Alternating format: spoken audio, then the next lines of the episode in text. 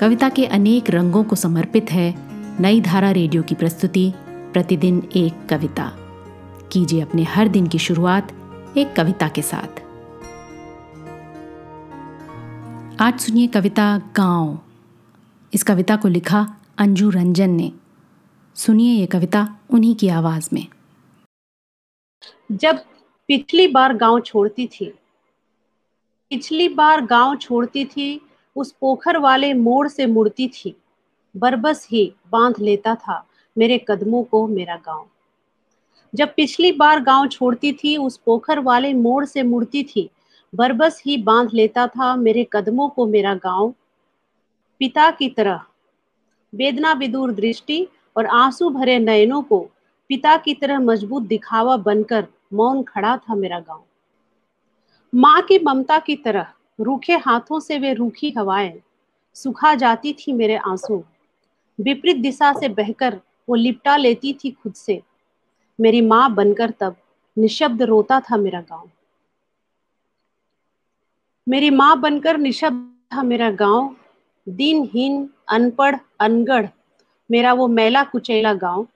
मेरे शनील की खुशबू से सहम गया सा लगता था। दिनहीन अनपढ़ अनगढ़ मेरा वो मैला कुचैला गाँव। मेरे शनील की खुशबू से सहम गया सा लगता था और गोबर और खाद की बदबू को धनिया पत्ते से छिपाता था। तंग गलियों और कच्चे रास्तों के लिए जैसे वही जिम्मेदार है। तंग गलियों और कच्चे रास्ते के लिए जैसे वही जिम्मेदार है, ऐसा शर्मसार लगता था मेरा गाँव। मेरी लाल बत्ती वाली गाड़ी के साथ सेल्फी लेकर अपनी झेप मिटाता था। उसको खबर थी कि अब मेरा लौट कर आना है मुश्किल। उसको खबर थी कि अब मेरा लौट कर आना है मुश्किल, फिर भी बार बार लौट आने को कहता था मेरा गाँव। कोई कीमत नहीं उन चीज़ों की मेरे लिए, कोई कीमत नहीं उन चीज़ों की मेरे लिए, मैं उन्हें विमान में ले जा भी न सकूँ। मैं उन्हें विमान में ले जा भी न सकूँ, पर तुलसी, नीम और खट्टे बेरों की सौगातें, जुटाता फिरता था मेरा गाँव।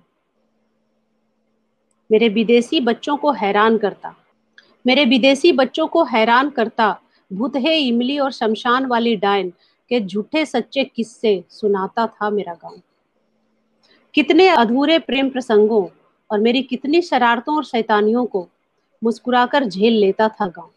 माँ जब तंग आकर मारने दौड़ती तो अपने आगोश में छुपा लेता था गाँव। मेरे बचपन के इस खजाने को लेकर मुझे मचलता, खोजता, फिरता था गाँव। मेरे बचपन के इस खजाने को लेकर मुझे मचलता, खोजता, फिरता था गाँव। आज की कविता को आप पॉडकास्ट के शो नोट्स में पढ़ सकते हैं। आप जहाँ भी प्रतिदिन एक कविता सुन रहे हैं, वहाँ अपने कमेंट्स शेयर करना ना भूलें।